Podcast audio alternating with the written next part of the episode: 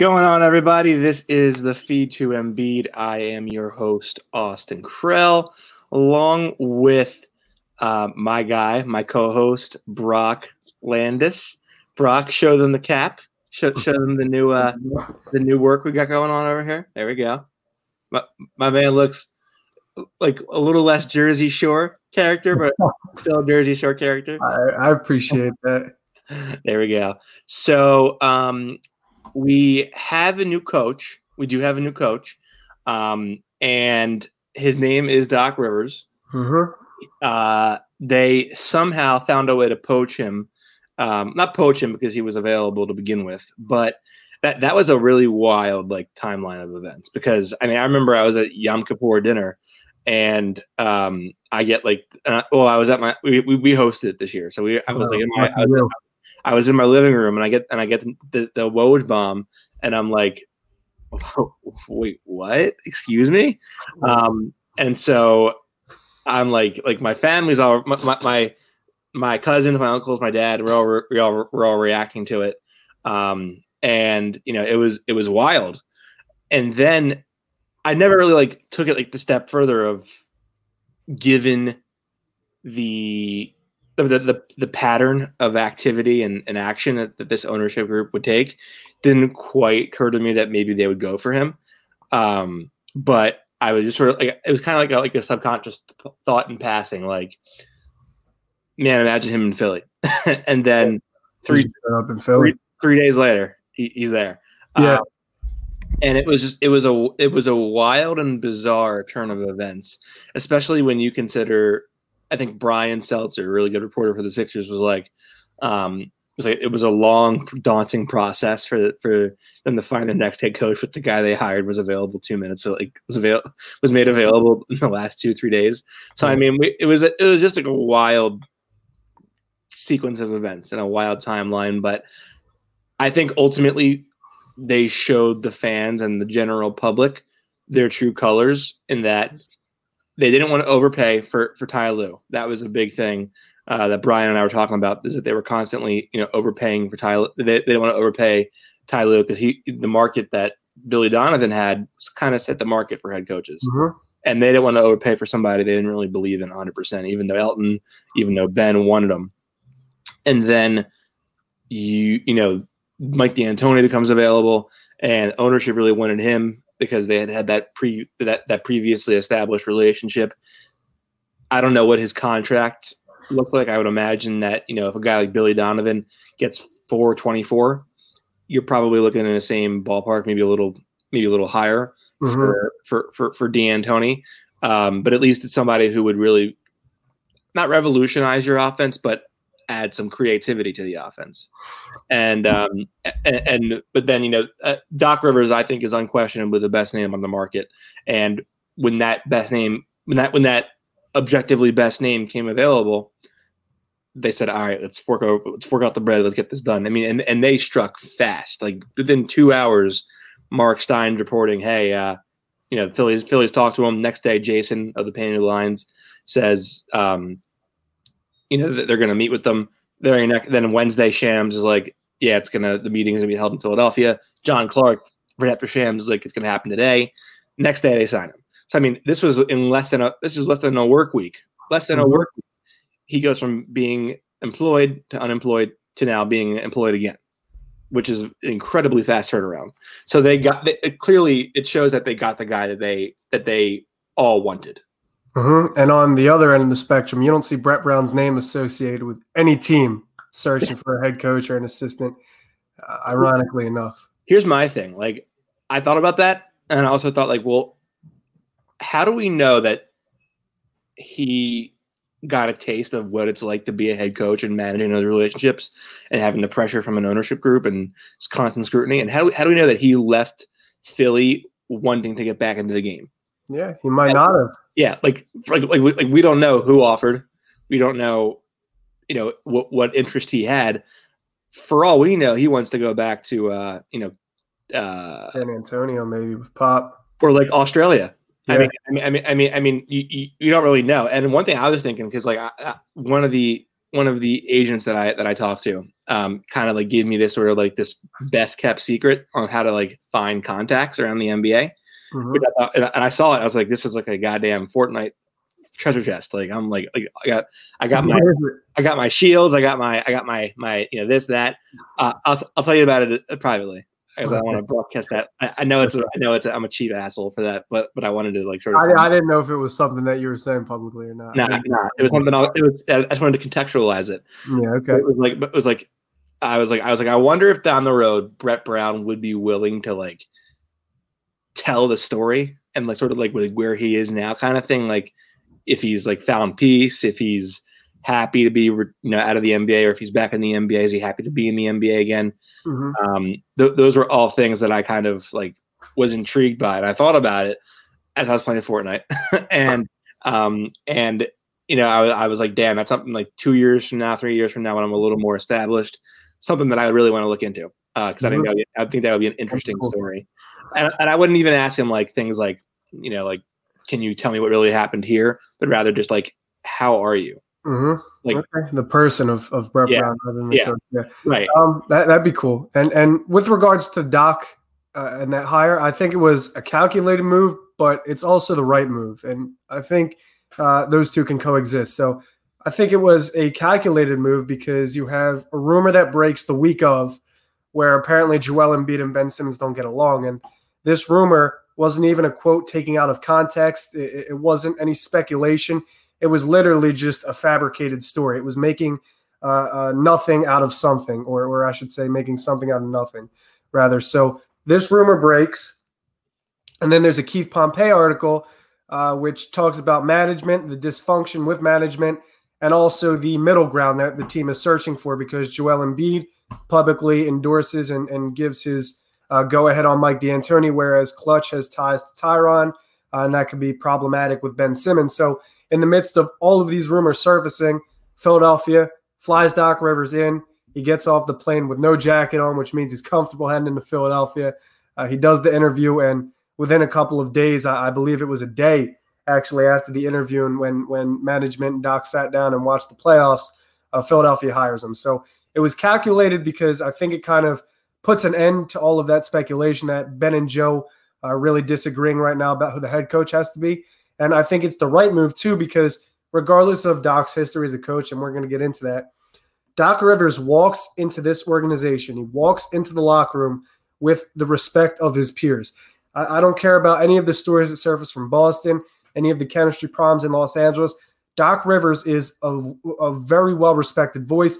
He's a, an advocate, social activism. A lot of players contacted Doc in the bubble. They went to Doc, they confronted Doc and it's been this way for a while. He he wouldn't have two head coaching gigs of five plus seasons if he wasn't a well respected guy. So Doc walks into the locker room. He has the respect of his players and the staff. Whereas a guy like Mike D'Antoni or a guy like Billy Donovan or even Ty Lue may have to earn that respect. I think it's the right move on top of being calculated because Doc Rivers is is a very well respected guy. And and he, he of course is a name for Philadelphia to go after to say, hey, look, we're changing our organization around. Uh, we're no longer playing and maybe we have to win in this three year window, five year window. We're winning now, and, and we're bringing on the coach that we think is is better qualified than everybody else to put us in that position. Sure, for sure. Um, and so it's you know that I think there's like a lot. I think there's. I, I I wouldn't say like any kind of question as to like whether he's the right guy. I think universally he's the right guy. I think if you think if people think that he's not, they're kind of overthinking it. Like mm-hmm. he has a reputation. He's he's a player's coach, which I mean in today's NBA, whether you like it or not, it sort of means like a, a black former player is kind of like synonymous with with, with what a, with a, what it means to be a player's coach today. I think. Um, and that, that's not a bad thing. It's just like like that's what it, that's what it means to me. I think, um, and so I, I but I think it's it's the right move in the sense that he's going to command respect, mm-hmm. and I think it's the right, and, and I think he's the kind of guy who's going to hold people accountable. Yeah, and uh, and that, that so in that from that aspect, I certainly think it's it's it's the right move. Um, maybe from an X's and O's standpoint, mm, a little too like no pick and roll at all with Brett Brown to like now I'm just going to give you a whole package of pick and roll. It's all it's mm-hmm. the only play you're going to know is pick and roll. Um, so I think it's kind of going from one extreme to another. But one thing that I have noticed and kind of read up on is that people who who you know watch the Celtics or cover the Celtics, people who cover the Clippers or watch the Clippers, his out of timeout success is was, was pretty was pretty impressive, pretty high. And he would also even like go with like zones on the defensive side of the ball to sort of mess up other teams out of timeout plays, which I mean, if you're, you know, so I mean, down the, I mean, that, that alone, that little like change in tactic alone could win you games down the stretch. Of course. And then, you know, that can be like two to three wins more that, that, are on your record. And that can be the difference between having home court and not mm-hmm. in, in, you know, in, in the Eastern Conference. Um, so, I mean, I, I think he's going to help at the margins, which I think in the end is ultimately what you need out of a head coach if you're not one of the markets like a, like, like, like a Los Angeles. Yeah. Um, and so I think that they got the win there, and that's that's really what matters a ton. Um, and you know, I, I, I don't think I, I, I think he's better than like a C plus B minus higher, which is what people have kind of remarked. A B, I think he's probably an A minus higher, considering all you had out there. I mean, you could have made the argument for hey Tyler, like sure, um, and I mean, like my my my high school basketball coach, who I you know I'm like boys with, um, we checks all the time, and he knows I'm a writer, and he knows I cover the team. So he'll ask me questions. Well, he'll like he'll like he'll like send me shit in my articles that that, that I that I that I written. He'll be like, "The fuck are you talking about?" Like, yeah, you know, he'll give me like the fan side of it. So he'll be like, "I'll be like, listen, just calm down. It's not a big deal. It's just an article." Um, and then he and he was like, and I kind of talking about the, about the head coaching position, and he was like, if they hire Mike D'Antoni, I'm writing a letter as a fan to the franchise and being like, like you guys are a joke. Giving up. Yeah, or if and he was he was like, I better not be Ty Lue either. It better be it better be Doc Rivers. And I was like, I was like, we'll see. That's um, crazy. that's crazy because that's not it. Not even close to what I've seen on on, on Twitter and, and, social media in the past week. Yeah, I mean, I mean, I'm not going to sit here and, and I mean, all, I mean, in all respect to my coach, like he's my guy, I love him. Mm-hmm. Um, but it isn't like he played in the NBA or like yeah. he sat in film room with one with both with one or both of them and has that context to back it up. I mean, he's he's you know he, he's wa- obviously watching the NBA all day, you know, all the time. But I mean, it's universally by analysts, by people who are in the league, a good hire. Yeah. So I mean, you know, he's entitled to his opinion. I'm entitled to mine. He knows the game better than I do, no doubt. But I think I think Doc was the you know obviously the right hire. Um, and you know, I, I think I think some people do believe that that that Ty Lue would have been a better hire for this team. Um, and I think if you don't have Joel Embiid on the team, then yeah, probably probably was the hire then. Um, I think I think Joel was very much very much so on board with with this decision, yeah. and um, that was ultimately, from what I was told, a, a more significant factor than if Ben was on board with the decision.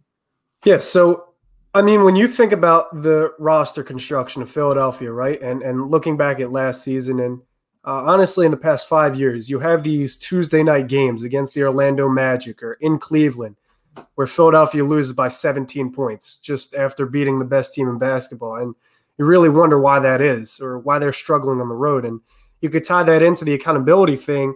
So the difference may be you can take away maybe eight to ten losses last year or two years ago, whatever it may be from Philadelphia where people aren't held accountable or there isn't an offense executed in times and and blame that on Brett Brown. Whereas I think with Doc Rivers, there's definitely going to be games where there's hiccups, but for the most part, he's going to instill a, a, a, certain style of play and and have these expectations where the players on the team have to meet those expectations. This is a coach that doesn't have many regular seasons below 45 wins, and that's truly a testament to what type of coach he is. So regardless of what the outcomes are in the playoffs, he holds his players to a high standard in the regular season, and they have to meet those demands. For a team like Philadelphia that's young and has a little bit of inexperience in the playoffs, I think that's going to be really beneficial. But when I look at the X's and O's, Austin, here's what I'm looking at. I haven't done too much individual research in players in, Doc Rivers systems, but what I can say is, in looking at his stints in Boston and both Los Angeles, the team is usually top 10 in terms of defensive rating and true shooting percentage. So I mean, defensively, of course, the Sixers have the makeup to be a really good defensive team. But offensively, I'm curious to see how Doc Rivers really instills a different offense. And I say that because I think that Ben Simmons is a really unique player that Doc Rivers could completely unlock in a similar way that I may have anticipated MDA might have been able to do. So if Mike D'Antoni comes in and implements a system that revolves around Ben Simmons, you argue, hey, maybe Ben Simmons is an MVP player. Here's what I'm looking at with Doc Rivers that's encouraging for people that like Ben Simmons or maybe even the Sixers, right? In 2013, Blake Griffin was top 10 in touches, the most in the front court, uh, second most elbow touches, and fifth most post up, or fifth most post up. In 2014, Chris Paul is first in touches, Blake Griffin second in elbow touches, ninth in elbow touches. And from 13 to 17, DeAndre Jordan was top five in paint touches in all but one season. So there right. were a lot of mouths to be fed, and Doc Rivers kept them all fed. But I think Chris Paul and Blake Griffin are kind of the combination that Ben Simmons has. So I don't I don't mean any disrespect to Blake Griffin or Chris Paul, but I think Ben Simmons has that type of facilitating instinct and, and that twitchiness and, and that point guard instinct that Chris Paul has. While he may not be able to run point for the whole game and, and Doc might not start him at the one, uh, I, I, think Ben Simmons draws parallels to Chris Paul in terms of passing and running an offense. And you combine that with a player like Blake Griffin, who Doc Rivers relied heavily on, uh, both in the post and the elbow and the half court, doing a lot in the dunker spot, moving around. I think Ben Simmons can, can, can be utilized in an MVP way in Doc Rivers' offense, similar to how he could have maybe a Mike D'Antoni offense. So uh, I have to look at how I think Doc may use uh, DeAndre Jordan uh, because DeAndre Jordan was was always getting touches in the paint. So maybe uh, that can correlate to Joel Embiid getting touches in the paint, posting up. Who knows? But uh, I, I, think looking at what he did with Chris Paul and Blake Griffin is encouraging, and Rajon Rondo too. I mean, talk about point guards without jump shots. Rondo had some of his best years in Boston. Yeah. Um, his, his best offensive ratings came in 2008 and 2007 under Doc. Uh, his defensive ratings were awesome. Net ratings were awesome. True shooting was awesome. So uh, he, he demands a lot out of his players, and, and they buy into his system. So I think Ben Simmons is going to have a huge year under Doc Rivers, and uh, I'm also curious to see what else they do with the rest of that roster. Also, I know you know there's rumblings maybe Buddy Hield uh, gets traded to Sactown to Philadelphia, uh, maybe even Chris Paul. You never know, but I don't think that the roster today is the roster we're going to see open day for Philadelphia next season. So, what I think is this: I think when he was in Boston, he had pieces that were very defense oriented and the culture there was defensive minded and i mean their defensive rating reflected that. They, they, were an elite defensive team during his time in boston. I don't mean like elite like top 10 i mean like top 5 mm-hmm. consistently top five. Um, and they obviously won a championship. And then in la they get you know lob city chris paul gets shooters. They you know they basically turn jj Redick into not just a good shooter but one of the best of all time and you know then they had Kawhi and, and Paul George. So I mean, the defensive rating wasn't there, but the, the offensively they were a juggernaut. Uh, mm-hmm. Whether it was his coaching or his systems or or what. Um, so I, I I do believe that he has the mind to to to to put a system in, into place where defensively and offensively they're actually functioning in some kind of structure. It's like a, it's like a well-run machine, um, th- that sort of thing. That doesn't mean necessarily that he's not going to have great assistance behind him or that he didn't have that previously. But I think that there's actual tangible evidence that he can that, that he can be he can be an X's and O's you know coach. Mm-hmm. Um, and I also think that he's a tremendous culture builder. If you if you r- recall, he was the coach back when uh, the Donald Sterling thing happened, and um, you know he was the one rallying the Clippers together when they felt you know ultra slighted because the owner of the team was a racist and was outed as such during the playoffs. Um, you know, so I mean, the fact that the doc could hold them together in spite of that is pretty impressive. Um, now, I you, you said you know like trade scenarios and and the kind of things that you know um, that like you know could, could, could you know the roster construction next year could be different. So I remember like when when when this past week um we we talked about like or not not we talked about but that guy Rashad Phillips has yeah. he drops that rumor saying, um, you know, uh, uh, like talk soon, Yoda, whatever the hell he goes by. Um, but Doc Doc is going to try to trade LaMelo Ball or uh, or like yeah. number one number one pick slash LaMelo Ball for Ben Simmons. Um, and we were all like clowning him about that. And it does sound ridiculous. Like it, it is because Ben's a 23 year old established star. Uh, despite what the boomers want to tell you, he is a star. Um, and you know, LaMelo Ball is this unproven top pick in a week week class. So it doesn't make a lot of sense. So like I put out this tweet that it was sort of like not a shot because I try not to like diss people who are I guess you know are, are bigger than me. Mm-hmm. Um, but it was sort of like a talk soon. Like I was like talk soon. This doesn't make any sense because it doesn't make any sense. And then because uh, this is the same guy after all who was like Luka Doncic would average 10 and 5 in college if he played. And mm-hmm. he was mm-hmm. like he was like a basic player, which is obviously very far from the truth now. Um, but uh, like 10, 20 minutes later, I get a text from one of the, one of the agents that I that I've been that I talked to, and usually when he texts me, it isn't like out of the blue, like, "Hey, how you doing?" It's like, "Yo, I'm hearing this, I'm hearing that," and then I'll go and like talk to Brian about it, or I'll go and like I'll, I'll, continue the conversation, try to make sense of what he's telling me, and figure out if it's like reportable or not. Um, but he was like, "Yo, Rashad might be right this time," and I was like, "Was like, wait, wait, wait, wait a minute, wait, wait, wait a minute. What are you, what are you saying here?" Apparently, apparently, part of the interview process with with with Doc Rivers was asking what he would change about the team. And apparently his answer included trading Ben Simmons. And apparently those in the meeting liked that response. So I don't know. A lot of apparentlys for me to believe.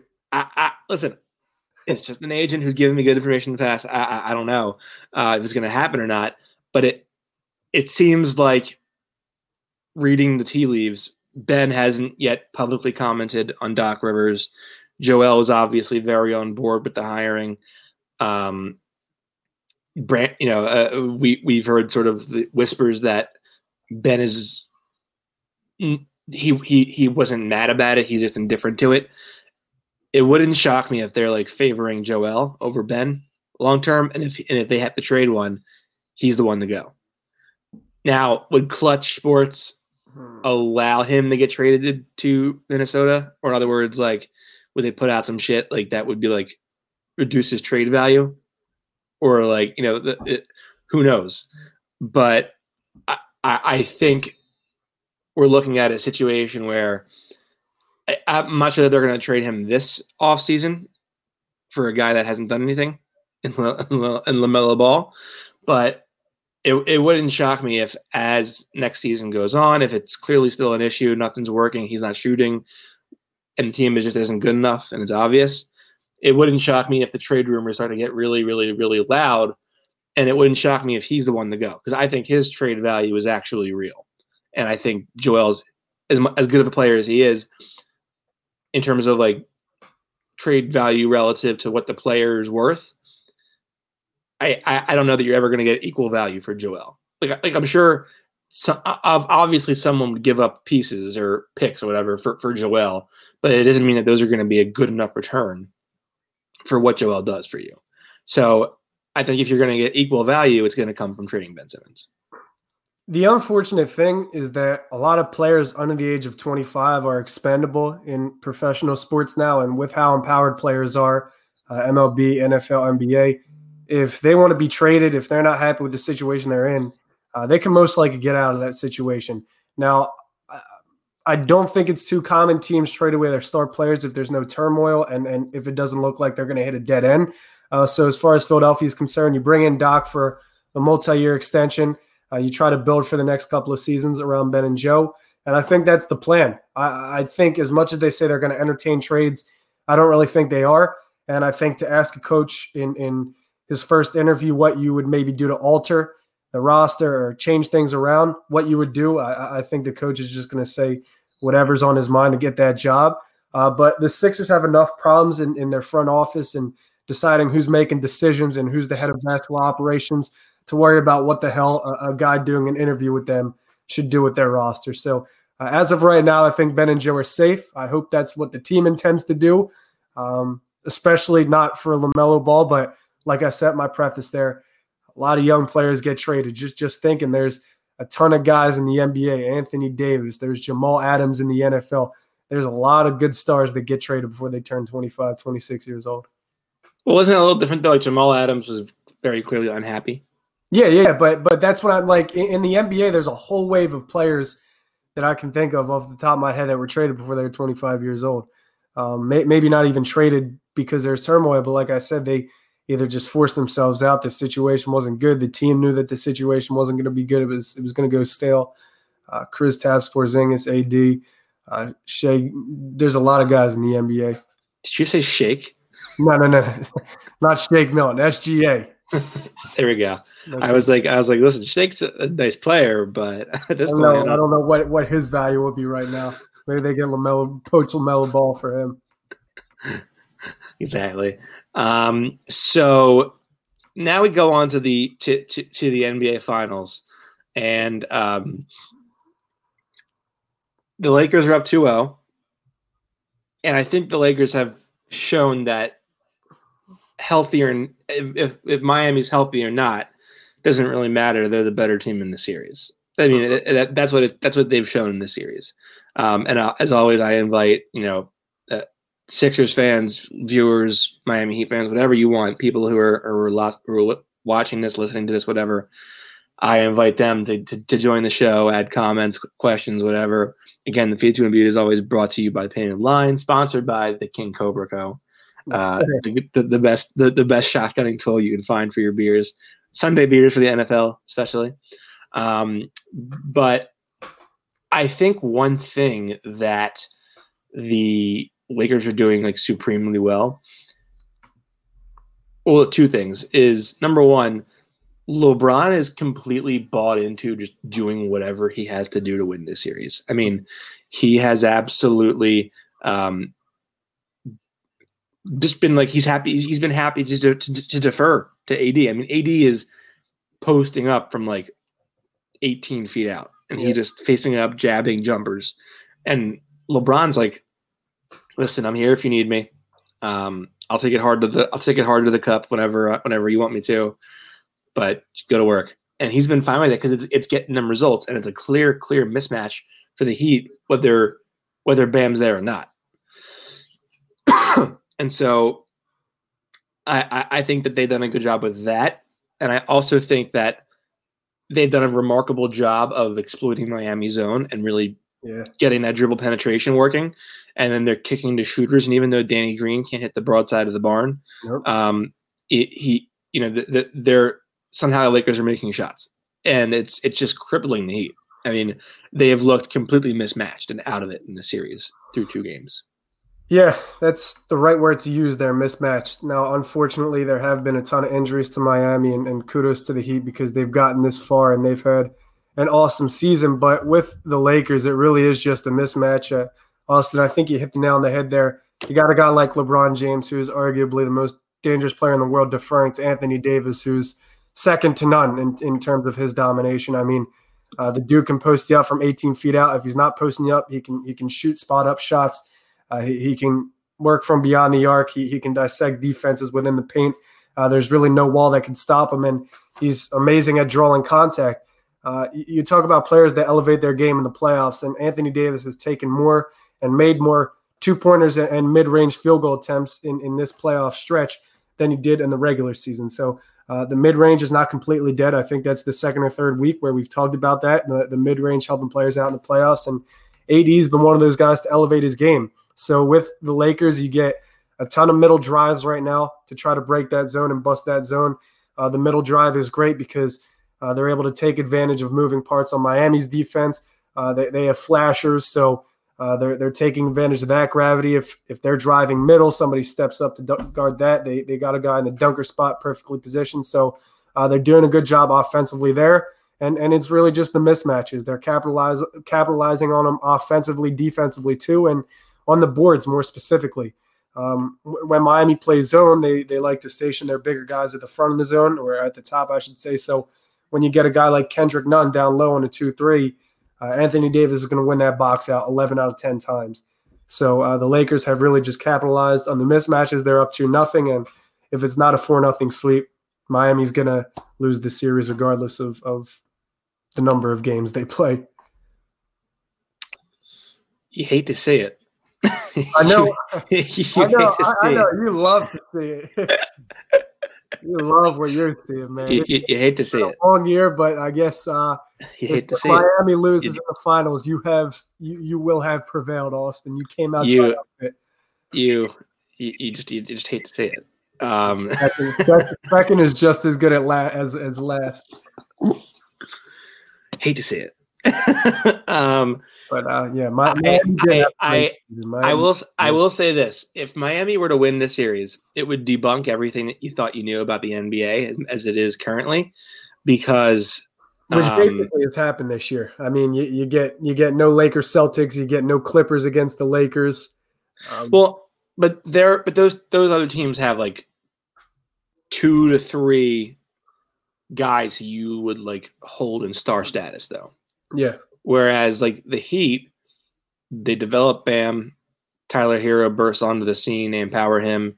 They take Duncan Robinson off the undrafted scrap heap and they turn him into a top five three point shooter in the league. Mm-hmm. Jimmy Butler comes in. Obviously, they have one star, um, and they've sort of debunked everything you thought you knew about the NBA. Yeah. Um, now, I, I I think they're just like one or two depth pieces, maybe a little shy of being able to take down a team that has two like top five, top six players in in, in the Lakers. But I think that the Heat were unquestionably the the, the best team in the East th- this season. Certainly the most constructive, the best constructed to w- to win and get to this point where they are. I don't think. I, in other words, I don't think that this is like a fluke. To, to, to is, is what I'm is what I'm trying to say. Mm-hmm. Um, but but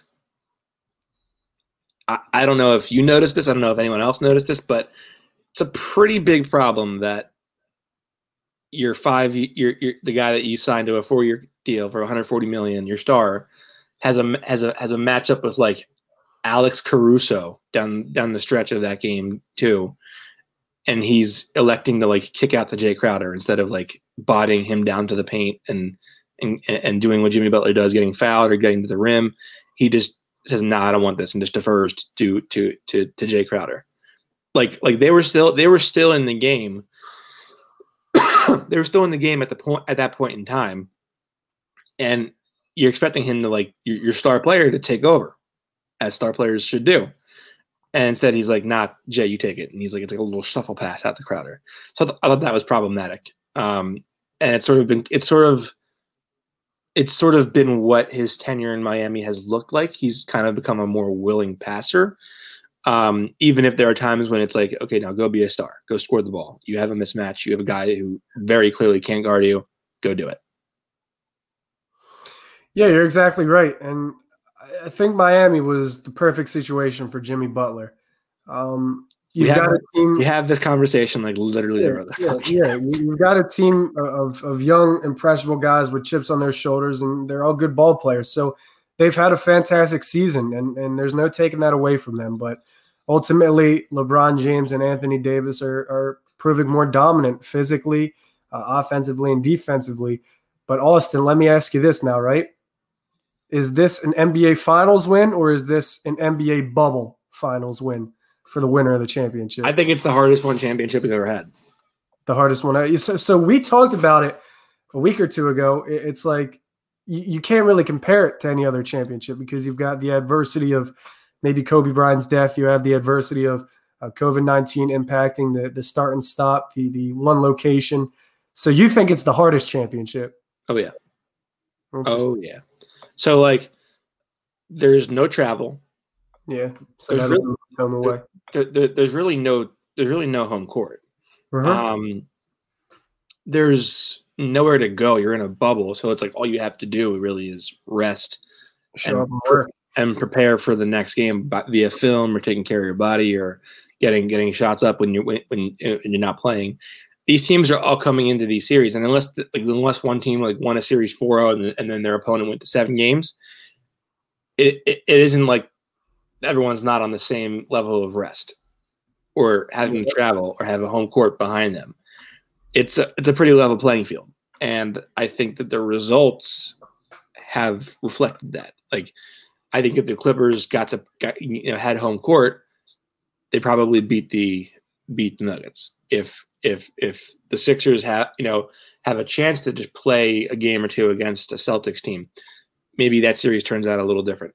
Um, probably not too different, but like maybe it's like a, it's a it's a not as much as, as like like a walkthrough as it was for the Celtics. Mm-hmm. Um, Th- thankfully, they they expedited the process though, so I'm I'm glad the Celtics were able to get Brett Brown fired using using the process incorrectly there, but uh, Boston expedited that. So thank you, thank you, Jayson Tatum and company. You got Brett Brown fired.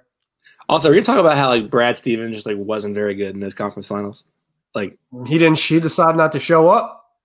Yeah, he decided not to show up. Everyone says that that's like that's like the, that's like the, the genius coach behind it all, and here we are. He, yeah, I mean, he, he he did adjust well. Miami zone was something that really threw Boston off for the first two or three games, and when when you get behind like that, um, it's tough to claw back and fight for an entire series. And even uh, Denver can can come out with a moral victory from the bubble because they clawed back from two through to ones and, and had a really historic playoff run with with their young core.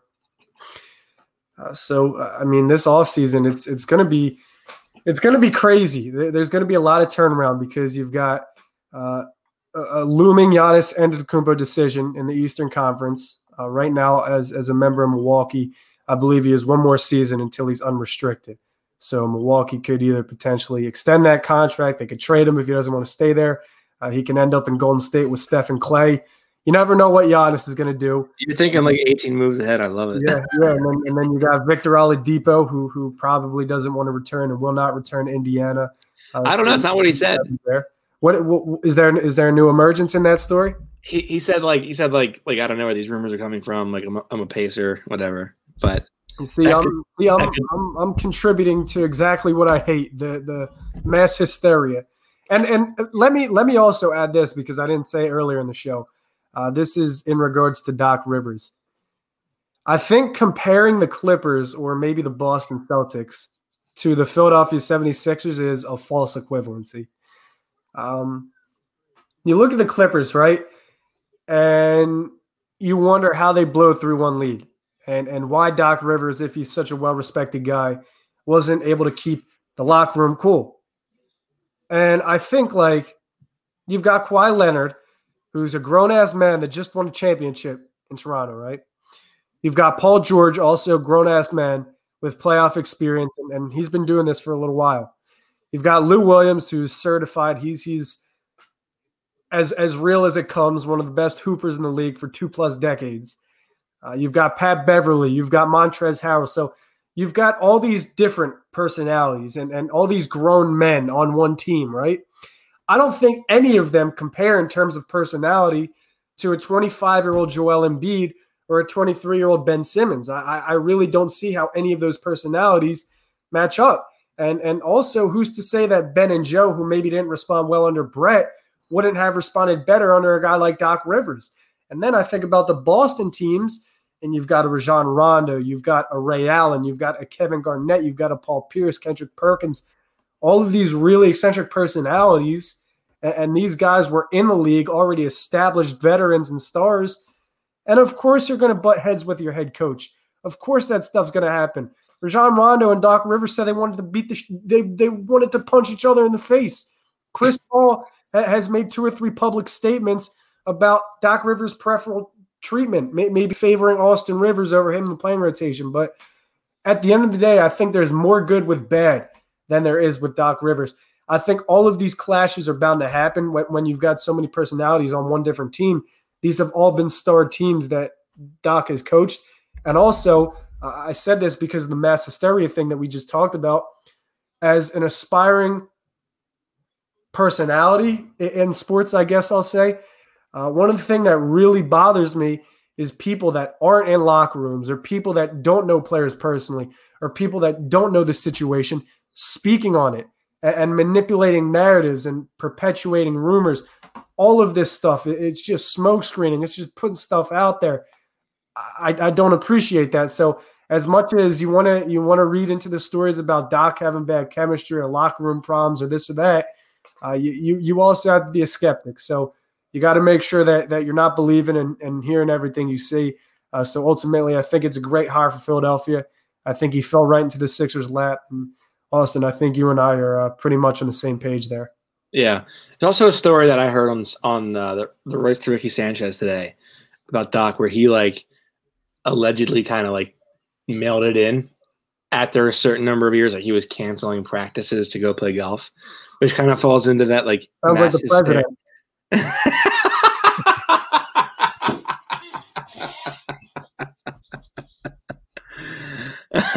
yes, it does.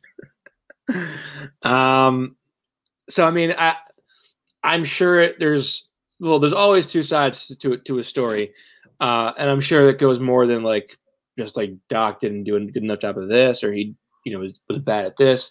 It goes both ways. There's a lot of egos to manage, and there's not always there, there's not always like equal pulling of weight. Mm-hmm. Um, and so I think ultimately time will tell. But I will tell you this: I, I think we're going to hear a massive, massive uptick in trade rumors around Joel and Ben. Yeah, probably. If if they start if they if they like end up with like a 52 and 30 record or like you know they they don't get out of the second round, I think we're going to start hearing those rumors real real hard. Because I think at that point you'll be through you'll you'll you'll have cycled through two two coaches. Well, one will still be there, but cycled through two essentially because you've had two different guys coach team. Two no yeah, two GMs and like six different iterations of the roster. And which is just ridiculous to think about. Um, but eventually it's going to be like, okay, the elephant in the room is clearly these two don't fit. And I think, you know, like, like, like I've always been an advocate of Ben Simmons does not need to shoot the basketball from the outside. And in fact, I've always advocated it's a waste of a possession because what are the odds that like like like good shooters, good good outside shooters miss 60% of the shots that they take. Mm-hmm. So what is a guy like Ben Simmons who has a corkscrew, might even might even be shooting with the wrong hand, uh, which I actually believe that theory. Um, like, what are the odds that that on a consistent basis, if he puts up like two or three jump shots every game, that one is going to go in?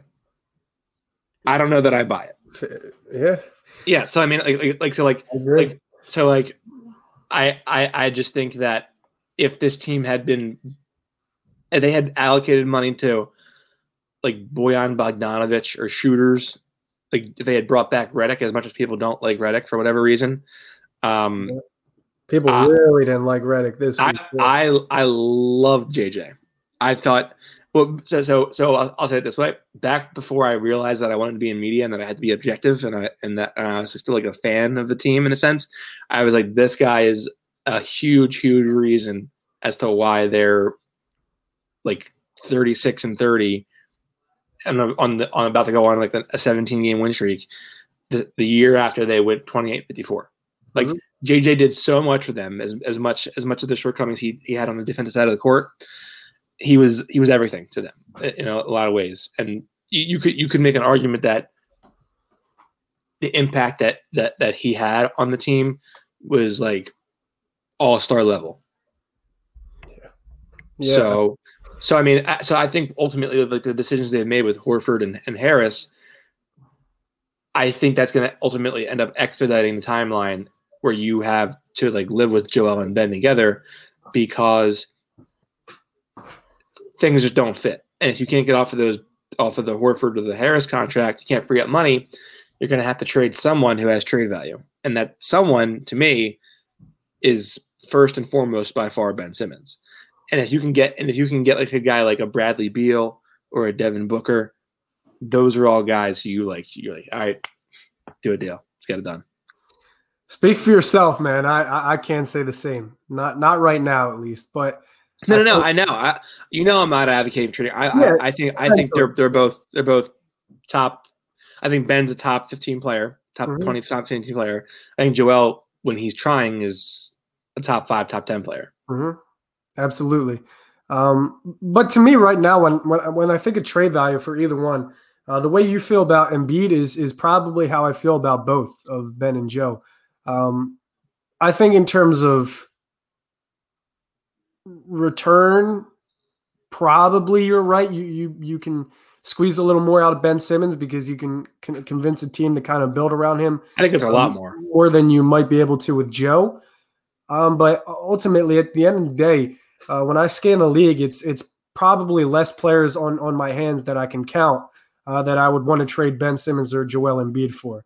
Uh, so of course, if you hit that standstill where it's kind of like we're not going to get any better, we're not going to win, there's no more roster reconstruction we can do. Uh, then then I think you start to maybe uh, devalue Ben and Joe, and, and then you take the best available package. But in the immediate future, I don't even want to think about splitting the two of them up. I, I would waste their entire primes trying to reconstruct the roster around them to fit, uh, then then sacrifice that, trade them away, and, and have them go win um, for a club that maybe prioritizes winning with them more than than they do in Philadelphia.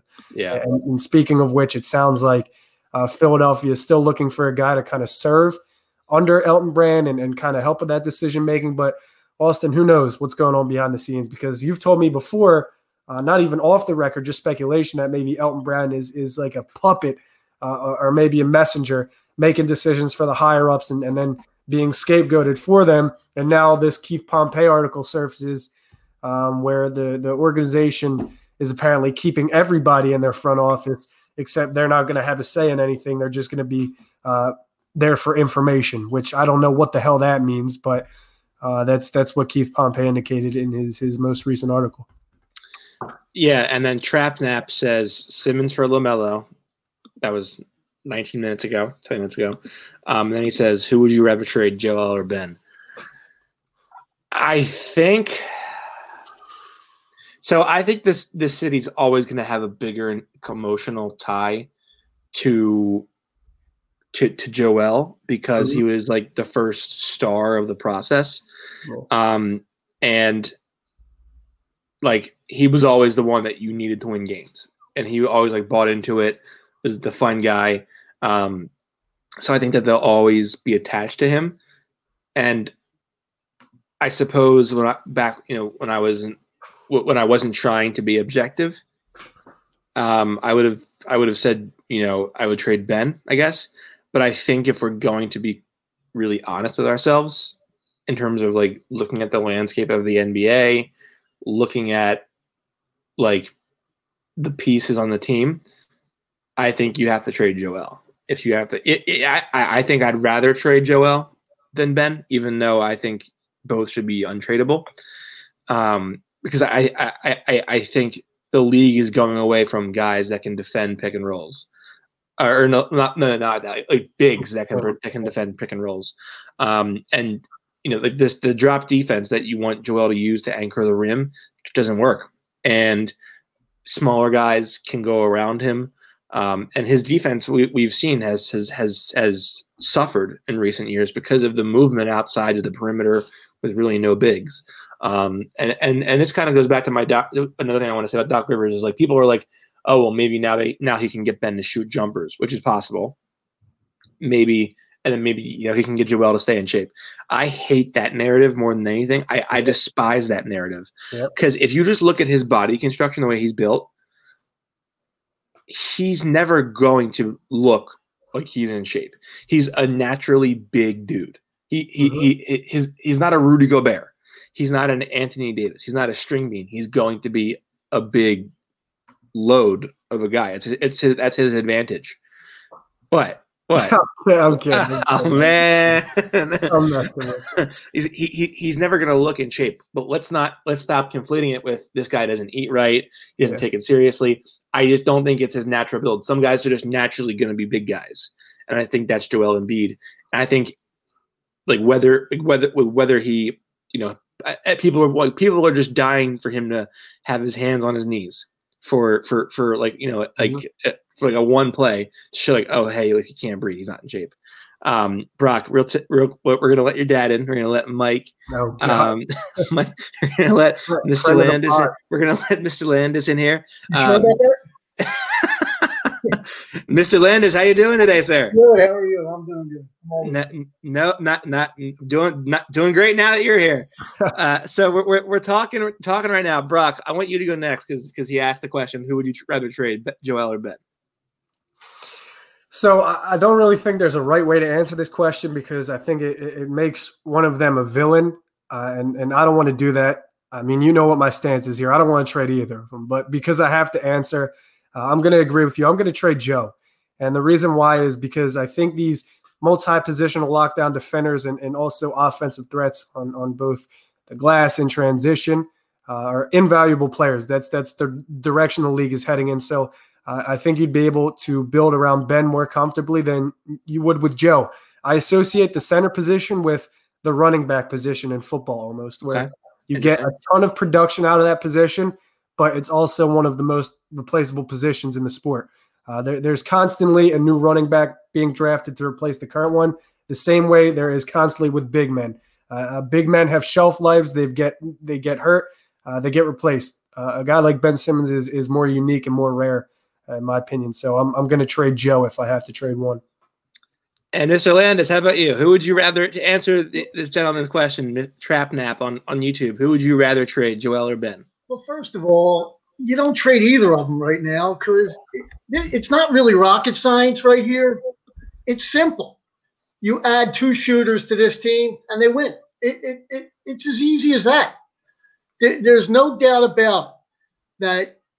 Ben Simmons does not have to shoot the ball. yes, there we go. he does not have. What he does have to do, what he does have to do, is shoot foul shots. That I agree. Okay? Because if if if Ben Simmons is willing to to shoot foul shots, he's going to average 24 a game, right? Because he's going to go to he gets the basket whenever he wants, right? Yeah. All right. So now if he initiates contact, he he's scoring 16 a game. He's going to score six or seven more points from the foul. So now he's scoring 24. He's getting 10 boards and 10 assists, basically. What else do you need out of your point guard? Why does that guy have to shoot three pointers? It, it's the dumb. It's one of the dumbest things I ever heard, actually, in in the game. If you don't want to put shooters around them, okay, I can understand it. So what did they do? They gave up JJ, right? Well, okay, he hurts you down the stretch defensively, but so does Kemba Walker. Right? Boston got killed with him on the court at the end of games. Mm-hmm. Right? They they gave up Belinelli, they gave up uh, Shamet, right? Those are three point shooters. Yeah. And all of a sudden, that they weren't good enough. They, those Simmons and Embiid all of a sudden can't play together. Except if we had Jimmy Butler here, they could play together. It, it, it, it's a, it's an odd scenario there that people say they can't play together. So you give up shooters and you bring in Al Al Horford. Uh, why? You know you need shooters. If Brett Brown wants to have a team with shooters and they bring in Al Horford. I, I, you know, those moves make no sense to me.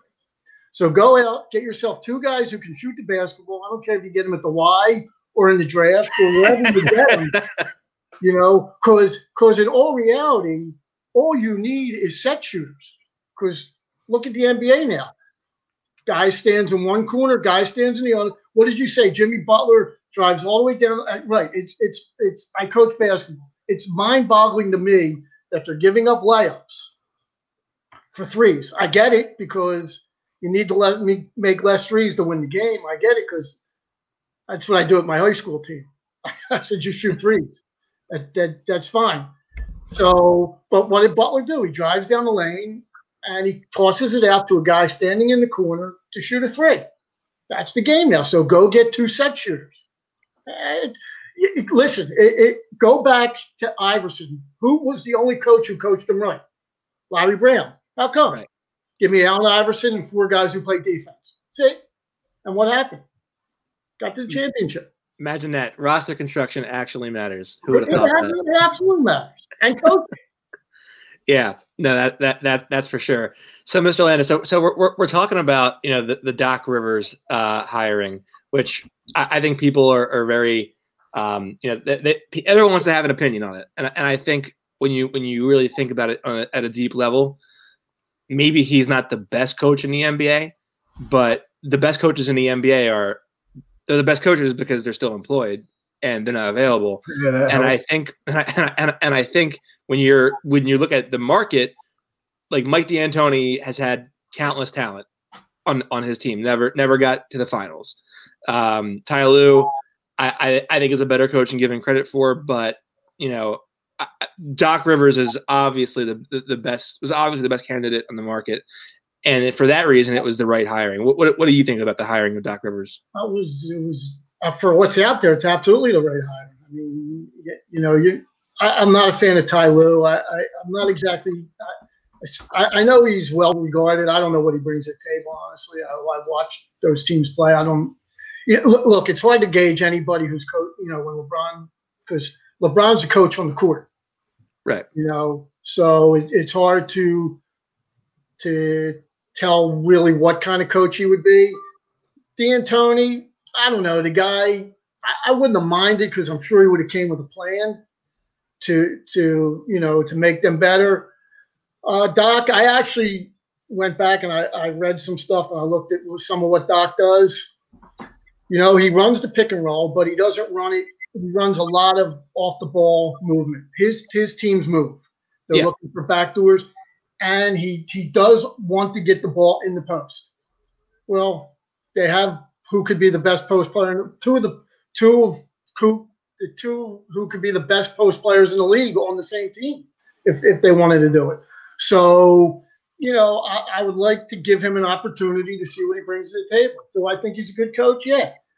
You know, but let's see who he brings in with him because from what from what I- I read or what I've seen, Alvin Gentry was the the offensive genius behind him.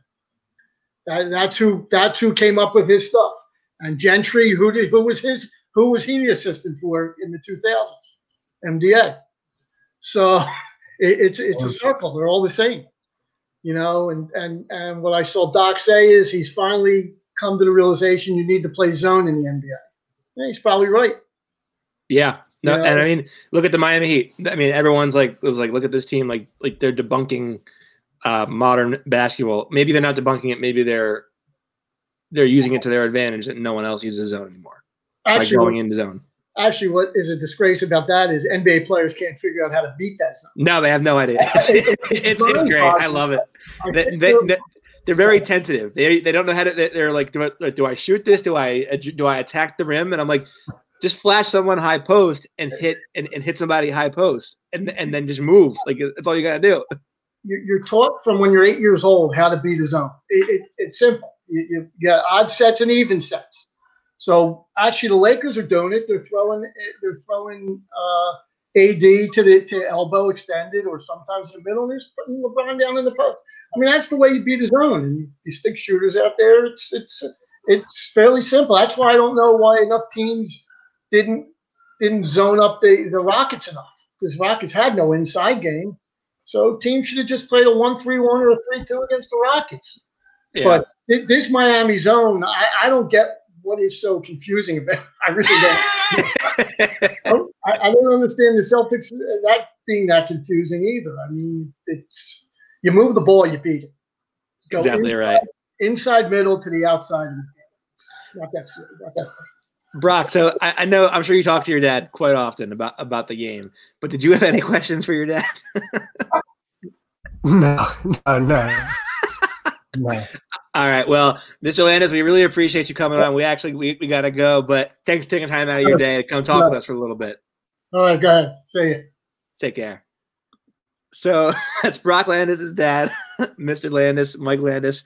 W- w- what a mind for the game! I mean, he he had me Uh, he he had me sold. Uh, as soon as he says Ben Simmons doesn't have to shoot three pointers, he I was like, that's it. I that that's our guy. That's going to be our post game analyst coming forward for years to come. When this podcast is still running in 2037, he's going to be the post. He's going to be the he's going to be the Jimmy Lynam for us. good, good. Uh, last thing before we go, A- Alex Smith wants to know Andrew Wiggins pick number two for Simmons to Golden State. Forget it. I'm not laughing at the question. I'm laughing at the fact that Brock was so triggered by it that he was like, "All right, I'm out." Uh, I would personally, I would not do that trade, and I think if I think if anyone were to do that trade, they would they would be they'd be fired. Brock, I, can you try to verbalize how you feel about that instead of just walking away? Andrew Wiggins. Andrew, Andrew Andrew Wiggins and Anthony Edwards for uh, Ben Simmons. Is that is that is that the return on investment you want there? That's Or- not the one I want. That's not or- the one. Or Andrew Wiggins. I mean, you talk about you talk about Andrew- hold on, hold on. Andrew Wiggins, James Wiseman for, for Ben Simmons. We're gonna have all power forwards and centers now. Just Al You Horford, have- James Wiseman, Joel Embiid, and we have Tobias Harris.